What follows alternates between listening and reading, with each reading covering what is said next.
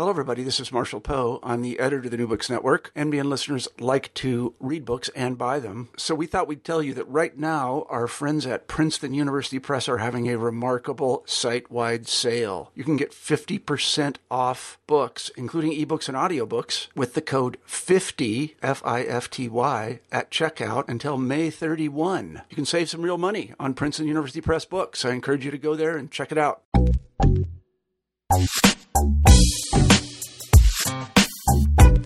Hello, everyone, and welcome to New Books in Technology. I'm your host, Jasmine McNealy. Now, imagine a political party, actually, a political movement focused on areas related to communication and information policy. A movement primarily concerned with technocratic impositions into the ideals of free culture, privacy, government transparency, and other technology policy issues. What would such a movement look like? Well, we don't have to really use our imaginations much about this. Such parties and movements exist or are arising all over the world. And today we're going to talk specifically about one or, or more of those, and that is the Swedish Pirate Party. To help us with our discussion, we have Patrick Burkart, an associate professor in the Department of Communication at Texas A&M University. He's also a visiting scholar at the University of Helsinki, and he's the author of the new book Pirate Politics: The New Information Policy Contest. Welcome, Patrick. Thanks for having me, Jasmine. No problem. I'm really interested in this. But first, just to give the audience a little background, could you tell us some more about yourself and how you got interested in pirate politics? Well, my interest in pirate politics really started out as an interest in popular music and looking at how music fans were beginning to use new technology, particularly peer-to-peer file sharing uh, in uh, sharing sharing new music and uh, music collections online.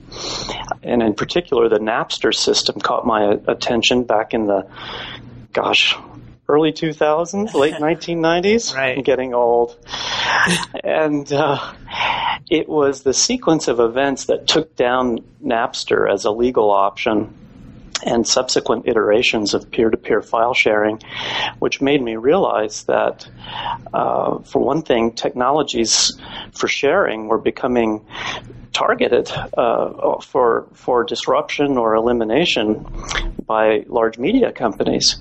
And then I began to realize that the fan base who were using and developing and enjoying these systems were beginning to organize and fight back. And it was research done. Uh, on music and cyber liberties that made me aware of the fact that uh, coalitions were forming in North America, uh, which were focused on protecting software as free as as a variety of free speech mm-hmm. and protecting uh, access to untrammeled internet resources in general as a matter of uh, freedom of access to the internet and as we began to learn about uh, some of the online systems being developed to surveil and track and uh, collect user information online, uh, both to fight piracy but also uh, for marketing purposes. Uh, I began noticing that a lot of these coalitions were focusing on privacy concerns as well, online privacy. So when I was finishing a book called Music and Cyber Liberties in 2010, I began to get messages about a pirate party organizing in Sweden um, around the same period of time. And so I realized that really there was an international phenomenon to look at.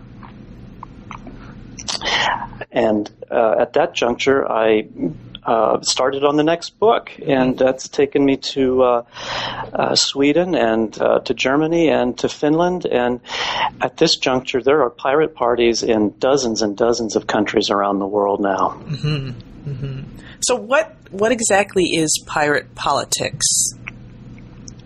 Pirate politics is a social movement that started in civil society organizations uh, to engage politicians and voters around the issues of digital rights. And those rights those areas of concern are, are, are privacy, free speech, and access.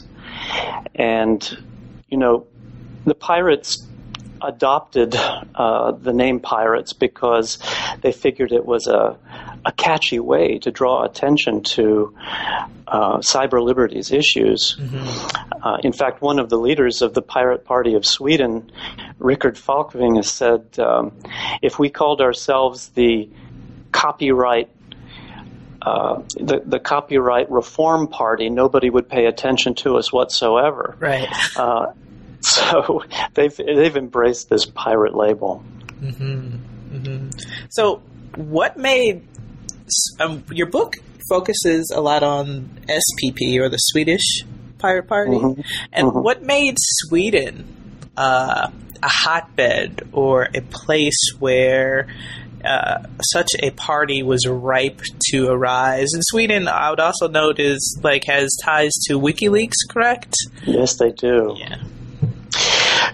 That's a great question, and I spend some time in pirate politics investigating why why Sweden in particular fomented this movement and, and allowed it a, a, a geographical territory to, to take off from. And I look at I look at a lot of factors, but you know I think the most important one is the fact that the Pirate Bay um, search engine developed uh, in Sweden among music fans who were busy trying to develop technologies for uh, web web webcasting music.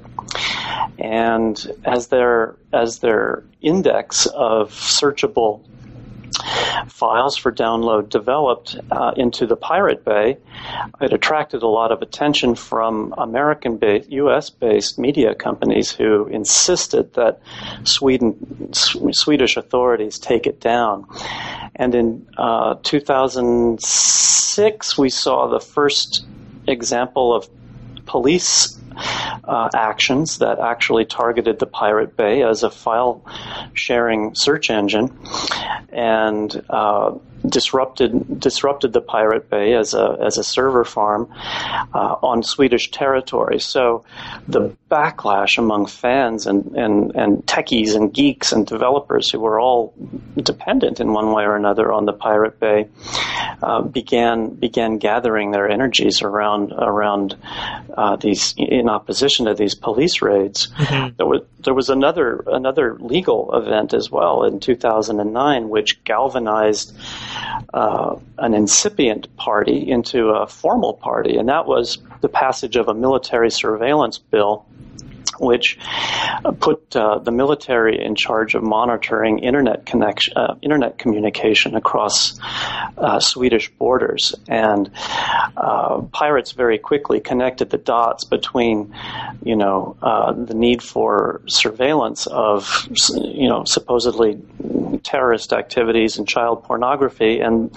the need for corporations to begin monitoring the internet for evidence of file sharing. And so pi- piracy uh, and privacy became united in some important in some important important ways in the minds of internet activists in Sweden.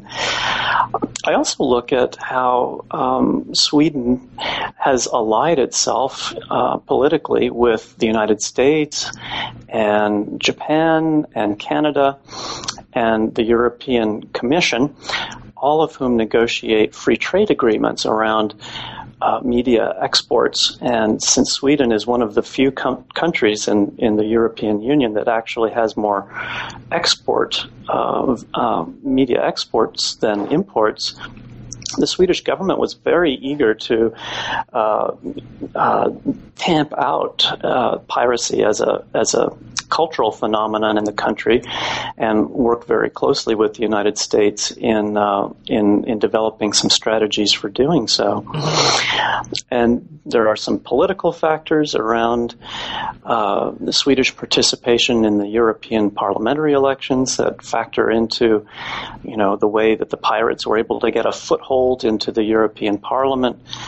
Um, low voter turnout in European elections typically offers opportunities for smaller parties in parliamentary systems to uh, to engage uh, the, the, the formal political system, and I think we saw evidence of that as well in 2009 when the pirates uh, eventually placed two members of parliament uh, at the uh, European Parliament. And then I look at cultural factors as well. Um, Sweden has a huge techno culture, you might say. There's there's a lot of uh, hackers and uh, uh, web uh, developers and software developers and musicians who are technophilic and who enjoy really good internet connectivity around the country. And you know these people depend on unfettered internet uh, resources for their for their for their creative lives and often for their livelihoods. And um, I think I think the techno technophiles in, in Sweden really banded together uh, in support of pirate politics. And one of the last uh, considerations uh, on the cultural side of things that I look at as well in the book Pirate Politics is this long-standing tradition from the from the Middle Ages, actually, of um, public access, respect for public access to private property. Mm-hmm. And partly because you know, Sweden and other Nordic countries have such cold, dark uh, winters. Um, as a matter of survival, um, Scandinavian communities uh, permitted um, individuals and, and families to um, to cross private property from going from one village to another uh, without uh, without impediment. And this notion of every man's right or allemansrätten uh, has been has been a long-standing tradition, uh, allowing uh, individuals the the right to access uh, private property, uh, and even canoe and ski across private uh, territories and collect berries and collect mushrooms. Um, without without uh, you know without the fear of being um, shot or arrested. I'm comparing my own home state of Texas, I guess, mentally to to the Swedish situation. Um, but Allemansrätten, I think, is a deeply instilled and ingrained cultural value for not only Swedes but but uh, Scandinavian uh, societies in general, and even in the UK, you can find the rambling tradition protected. And I think of the younger generation of people here who've grown up with the internet as more or less adopting this cultural sensitivity to um, public access, um, geographically speaking, uh, and applying it to um, to online territories. Mm-hmm. You know, it's interesting because it seems that at least the pirate parties, in comparison to other, I guess, technology oriented or uh, movements that have used technology in the past couple of years, that the pirate poli- um, pi- politics and, and parties mm-hmm. have maintained um, a certain level of activity and engagement, whereas other um, activism or movements um, using technology have kind of faded away. And I'm wondering if you mm. you have any idea why, what may has made uh, the Pirate Party or and, and, those connect those movements connected to it so uh, mm. enduring, I guess. Mm, mm, mm-hmm, mm-hmm. That's a great question. Um, and I, will start by saying that uh, the endurance of pirate politics is actually being called into question right now because um, the Swedish Pirate Party didn't do so well in the last European parliamentary elections, mm-hmm. uh, although. Um, the German Pirate Party picked up a seat uh, for the first time in the European Parliament on this last go around. Um, but I think that you're right. There is an enduring um, uh, and persistent trail of activities and and and evidence of organization in, in the pirate parties. Um, just this year, the pirate parties of Europe formalized um, a, a pan-European platform uh, so that activists who want to who want to run campaigns in the future have a common um, have a common platform to uh, uh, to organize around. Are you still with me? Because Oh yeah, I'm still here. Okay, all right. and uh, um, and so that's evidence of of of of a continued gelling of the of the movement, I would say. Um, but I think the more general answer to your question about the persistence of pirate politics is that we keep having new revelations practically every month about the uh, endangered uh, condition of internet freedoms, um, ranging from censorship online to uh, reduced access and threats to net neutrality, for example, uh, which is a really important cornerstone of the access principle of pirate politics. And I would say even more even more glaringly, uh, privacy issues um, have really have really become prominent. I would say in in the in in the public imagination because we learn every day how. Uh, for example, the NSA and other government surveillance apparatuses are uh, training their sensors on private communications uh, practically without restriction.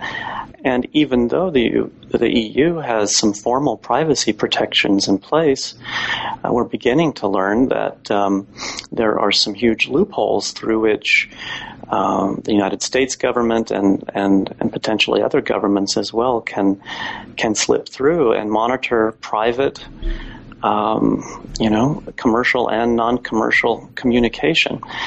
And I think that uh, growing realization that the internet is um, is a uh, uh, becoming an instrument of domination rather than a, a, a domain of freedom, as it um, has been, I think, in in uh, uh, in years past, is uh, is informing pirate politics in new ways mm-hmm. every every day and every year. So I think it's an unlikely uh, movement. I think the movement's unlikely to to diminish. Now, you raise the possibility that it may not be pirate parties who uh, who are the ones that uh, defend the internet from these different forms of um, colonization, as I call it. Um, and in fact, we're starting to see, at least in the European context, uh, the, the, European Greens are uh, re energizing partially around um, uh, an idea of of cultural environmentalism based on internet freedoms, and they they're starting to identify the internet as a as a natural domain with freedoms, you know, uh, emanating from it that are under attack and that are uh, being polluted and that are being hemmed in by different kinds of powerful interests. And so different political parties are, are beginning to adopt um, the, the plat- policy platforms of the pirates. And so we may see that the pirate parties themselves uh, have a diminishing um, presence, but their set of interests and their set of uh, cultural orientations are picked up by other players. Mm-hmm. Sure. I, I, think of uh, New Zealand and the rise now of the Internet Party, party um, mm-hmm. with connections to, you know, Kim Dotcom. Yes. with, do you think we'll see um, a lot more of these kind of parties arise? as as time goes on, or I I do I do, and um, um, now I think we have to be realistic about the fact that there are some political systems that are more amenable mm-hmm. uh, to cultural environmentalist parties of all stripes. Um, than others, and the parliamentary systems seem to be the ones, you know, where these smaller parties, uh, including the pirates, but also including the Greens, you know, who started off as fringe parties, and there's new feminist parties uh, arising in Europe right now. Um, but the parliamentary systems seem to allow the the smaller contenders um, to have greater traction and and and and you know float some trial balloons. uh, whereas our bicameral system in the United States, uh, on the other hand, uh, is is is punishing for third parties and and, and smaller parties, and um, you know leads leads more often to gridlock uh, than it does um, accommodation of new perspectives. You know, um, in your book, when you're talking about the, the rise of uh, pirate polis, politics and parties, you use two dominant uh, theoretical perspectives, and I, I, just wanted to see if we could talk about those for a second. The first you use is uh, you know second generation critical theory, and then you also use new social movement theory to analyze you know um, the, the parties arise in the histories and, and what they're doing now. And I was just wondering if you could perhaps talk about those two theories or theoretical perspectives just to give the audience some, um, you know, background on those theories. Sure, sure. Well, second generation critical theory is is is adapted from the Frankfurt School of of, uh, of critical theory that was famously launched by um, uh, Horkheimer and Adorno back in the uh, uh, Second World War period, and second generation uh, critical theory is basically the uh, the set of uh, Marxist approaches that their students elaborated from um, on on cultural topics and political topics from from from the Frankfurt School, and there's one in particular that I uh, that I look at, which is Habermas and his use of critical systems theory and it blends together, I would say, the hermeneutic of suspicion that uh, his uh, his instructors uh, um, trained him in, but it also incorporates sociological systems theory uh, of a of a of a more Anglo uh, Anglo model, and what Habermas is able to do with critical systems theory is to describe how there is a realm of communicative rationality around which our our our, our societies can function, uh, where we basically give each other space to uh, reach mutual understandings and coordinate social action uh, through dialogue and through debate. This has famously been parlayed into um, the public sphere theory that uh, so many of our colleagues work with in social sciences. Mm-hmm. Uh, but I would say that you know maybe the the underutilized concept, which actually lies beneath public sphere theory in, in many ways, is this notion of the colonization of the life world which is a, uh, you might call it a meta narrative for modern times, mm-hmm. which describes how, you know, um, communicative rationality or the life world, um, where we do have space to reach these these um, mutual understandings in in in uh, free and rational contexts. You know, these spaces are are are being taken over by processes of bureaucracy and juridification, you know, or the spread of of, of uh, rules and regulations over over private domains of life. And um, um, other other areas that previously were um, uh, freely negotiated, as well as market pressures. You know, the classic neoliberal creep that we see into all aspects of uh, contemporary life these days. Mm-hmm. And this idea of colonization of the life world works really well, I think, to describe some of the processes going on uh, over over internet sociality that the pirates are highlighting, right? I mean, they are showing how some of the key areas of communicative rationality, you know, privacy, the expectation of privacy, the expectation of access to each other's ideas, and freedom of expression, you know, these are all being burdened with rules and regulations and special conditions being imposed by, you know, technocrats or police or bureaucrats of all kinds. Uh, and I think that the pirates are able to, to flag those processes and and show them to be disruptive and damaging. And new social movement theory keys off of this this basic model of colonization of the life world, and the same generation of scholars who graduated from.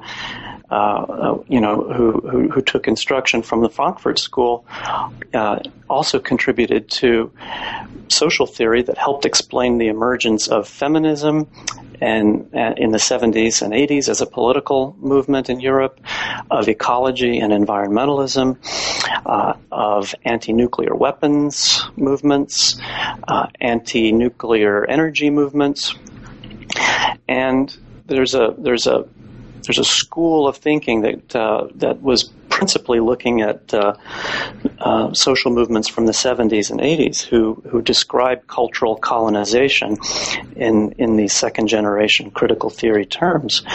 And I've just borrowed that framework to see how well it works for uh, pirate politics. And uh, it was an experiment, but I think that. Um, I think that we can find parallels today in the social movements from um, 30 or 40 years ago. And in fact, you know, I think that pirate politics might just be an extension of environmentalism and feminism uh, as um, as um, perhaps the same social movement, just stretched intergenerationally. Mm-hmm. Now, I, you know, it's interesting as you say that, and I wanted to ask you about terminology. And one of the things, one of the terms you use just now, and also in the book, is the term colonization, which to me, and perhaps to other people, is is a loaded term, right? So colonization, mm-hmm. we think of um, uh, imperialism and, mm. and uh, just taking over of areas where people are already have formed communities and societies societies, and uh, relating that to the pirate polity, uh, po- politics mm-hmm. and, and party, I'm wondering, like, are we seeing that people uh, in the pirate polity, uh, party mm-hmm. and politics that people are reacting against this, I guess, um, supposed colonization by government and state, and I would say, you know, corporate actors mm-hmm. with respect to their online communities and societies?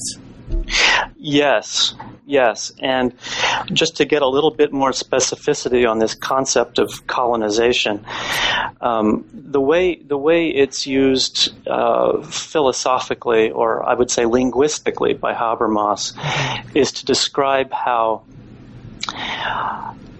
the process of reaching an agreement or a mutual understanding with each other through language and through conversation, um, when these processes get replaced by non linguistic processes or exchanges of money or exercises of power which bypass negotiations or ne- or bypass discussion, right? Dis- bypass the use of language uh, in solving problems and coordinating social action. That's evidence of cult- of cultural colonization. Mm-hmm. And what he's able to do is show how, you know, there are you know entire fields of social action and cultural communication that are carved out by the system for replacement right? And you know we can we can identify colonization in all kinds of institutions you know education medicine um, uh, among others, uh, art, uh, music. You know, we can we can go down the we can go down the list, um, and the fact that the internet is is is really a um, you know a life world of its own, which supports every institutional uh, framework for for intersubjective communication uh, really really does you know help us I think it really helps support the the case for colonization because it really is like a cultural environment that supports all of our institutions. Um, but to your point about colonization being a borrowed a term borrowed from from from uh, from from previous traditions yes I think I think you know, colonialism uh, as a uh, as a as an economic model of um, uh, early modern period and uh, discussions and discourses of post colonialism would be really helpful in in uh, um, um, in the discussion of pirate politics. And in fact, uh, that's a conversation that we've just begun to have in the academic community, uh, where for example, pirate modernities are being uh, uh, debated. You know how how how there are uh, pirate alternative visions of modernity being articulated in the developing world, especially, which are more uh, uh, um, uh, dependent on pirate economies and pirate cultures for uh, for their for their uh, for their survival and for their flourishing. So, I think you know the post-colonial dis- discussion is one that would be fruitful, and I uh, look forward to engaging it. Didn't really get to it in this book, but I can definitely see the intersections. Mm-hmm. Now, a question that arises is, and and not just with the SPP and, and pirate parties all over the world and other emerging movements, is what is it about the technology or is there something about the technology that promotes or sparks or is a catalyst for movements or assists in uh, raising in engagement and, and activism? Mm-hmm. Mm-hmm. What is it? What is what is it about the technology? Well, I mean, I think we can we can look at um, uh, media sociology and, and media technologies for uh, instruction here, and it's it's really the ability of the internet as a communication platform to permit many to many communication, as well as peer to peer communication in uh, in distributed networks and ad hoc networks and informal networks. And there's been so much research done, you know, comparing mass media uh, technologies to new media technologies, for example, that we could we can turn to for uh, uh, for instruction here. And in general, it's just you know the uh, the freedom and the flexibility that the internet provides for mobilization of resources uh, in terms of uh, ideas and in terms of messaging, as well as capital and um, news and information and gossip. You know, uh, all of these all of these uh, all of these um, forms of media are uh, rapidly deployable and spreadable through the internet. And uh, I think, uh, in a way, you know, what pirate politics does is remind us of the fact that um, uh, this ability, the, the, abilities to communicate these way, uh, this, these ways, uh, are part of the stakes of the game. Mm-hmm. You know, and if we give up some of the uh, some of the freedoms that the internet provides us uh, to, to pursue these these functionalities, uh, you know, we also we also give up some some important political freedoms and political possibilities as well. You know, I'm just thinking back to you know, the World uh, Trade Organization uh, protests in Seattle and Geneva, and some of the anti-globalization movements, the Occupy movement, mm-hmm. uh, the movement of the squares across North Africa and the Middle East um, in the in the last five years, uh, ten years, fifteen years, and a lot of these distributed conflicts really uh, really wouldn't have been as visible or or as effective as as forms of uh, political messaging uh, without the internet there as a as a uh, as a as a dissemination platform. Now, I want to be careful, and I want to I want to qualify that by saying that you know access to the internet does not a social movement make right. uh, by any means. And uh, Evgeny Morozov is uh, an author who reminds us time and time again that uh, the internet you know, the use of the internet among radicals and among anti-establishmentarians um, can be used uh, can be used as a uh, um, as a as a tool for co-opting movements as well as for enabling them. Mm-hmm. So, pirate politics, the new information contests. Where do you see in the, I guess perhaps in the next year, two to five years, where do you see pirate politics going or moving? Mm. I just finished this book, Jasmine, and you're asking me about the next one already. um, well, I have to say, um, I, I don't think we've we've seen the end of pirate politics. I think we're going to see it morph. Uh, you know what's happened in Sweden is kind of sad. The uh, uh, the uh, the Pirate Bay Four, who were put on trial a few years ago and convicted of uh, copyright crimes, mm-hmm. are um, you know uh, being punished now through fines and imprisonment.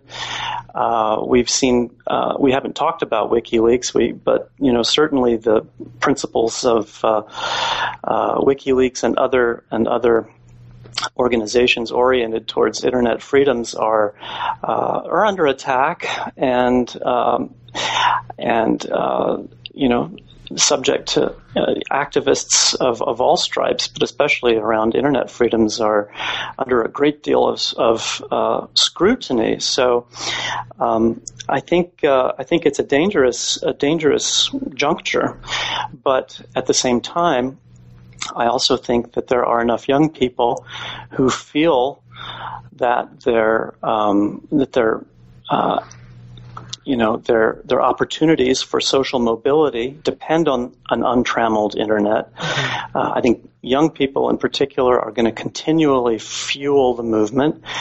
Um, if you look at if you look at pirate politics from you know another perspective, which is a, as a political opportunity structure, you know all of these threats to the internet provide the perfect basis for ongoing backlash. And so I think as you know, as the Snowden files keep, you know, keep piling up, for example, we we will reach a juncture where uh, there's um, you know more populist backlash against uh, internet colonization, mm-hmm. uh, and it may very well be that. Um, you know, focus is turned on uh, the United States and the United States uh, surveillance uh, systems, and um, and maybe less attention is being directed uh, inwardly uh, within the European Union. So there may there may be this this growing rift between the United States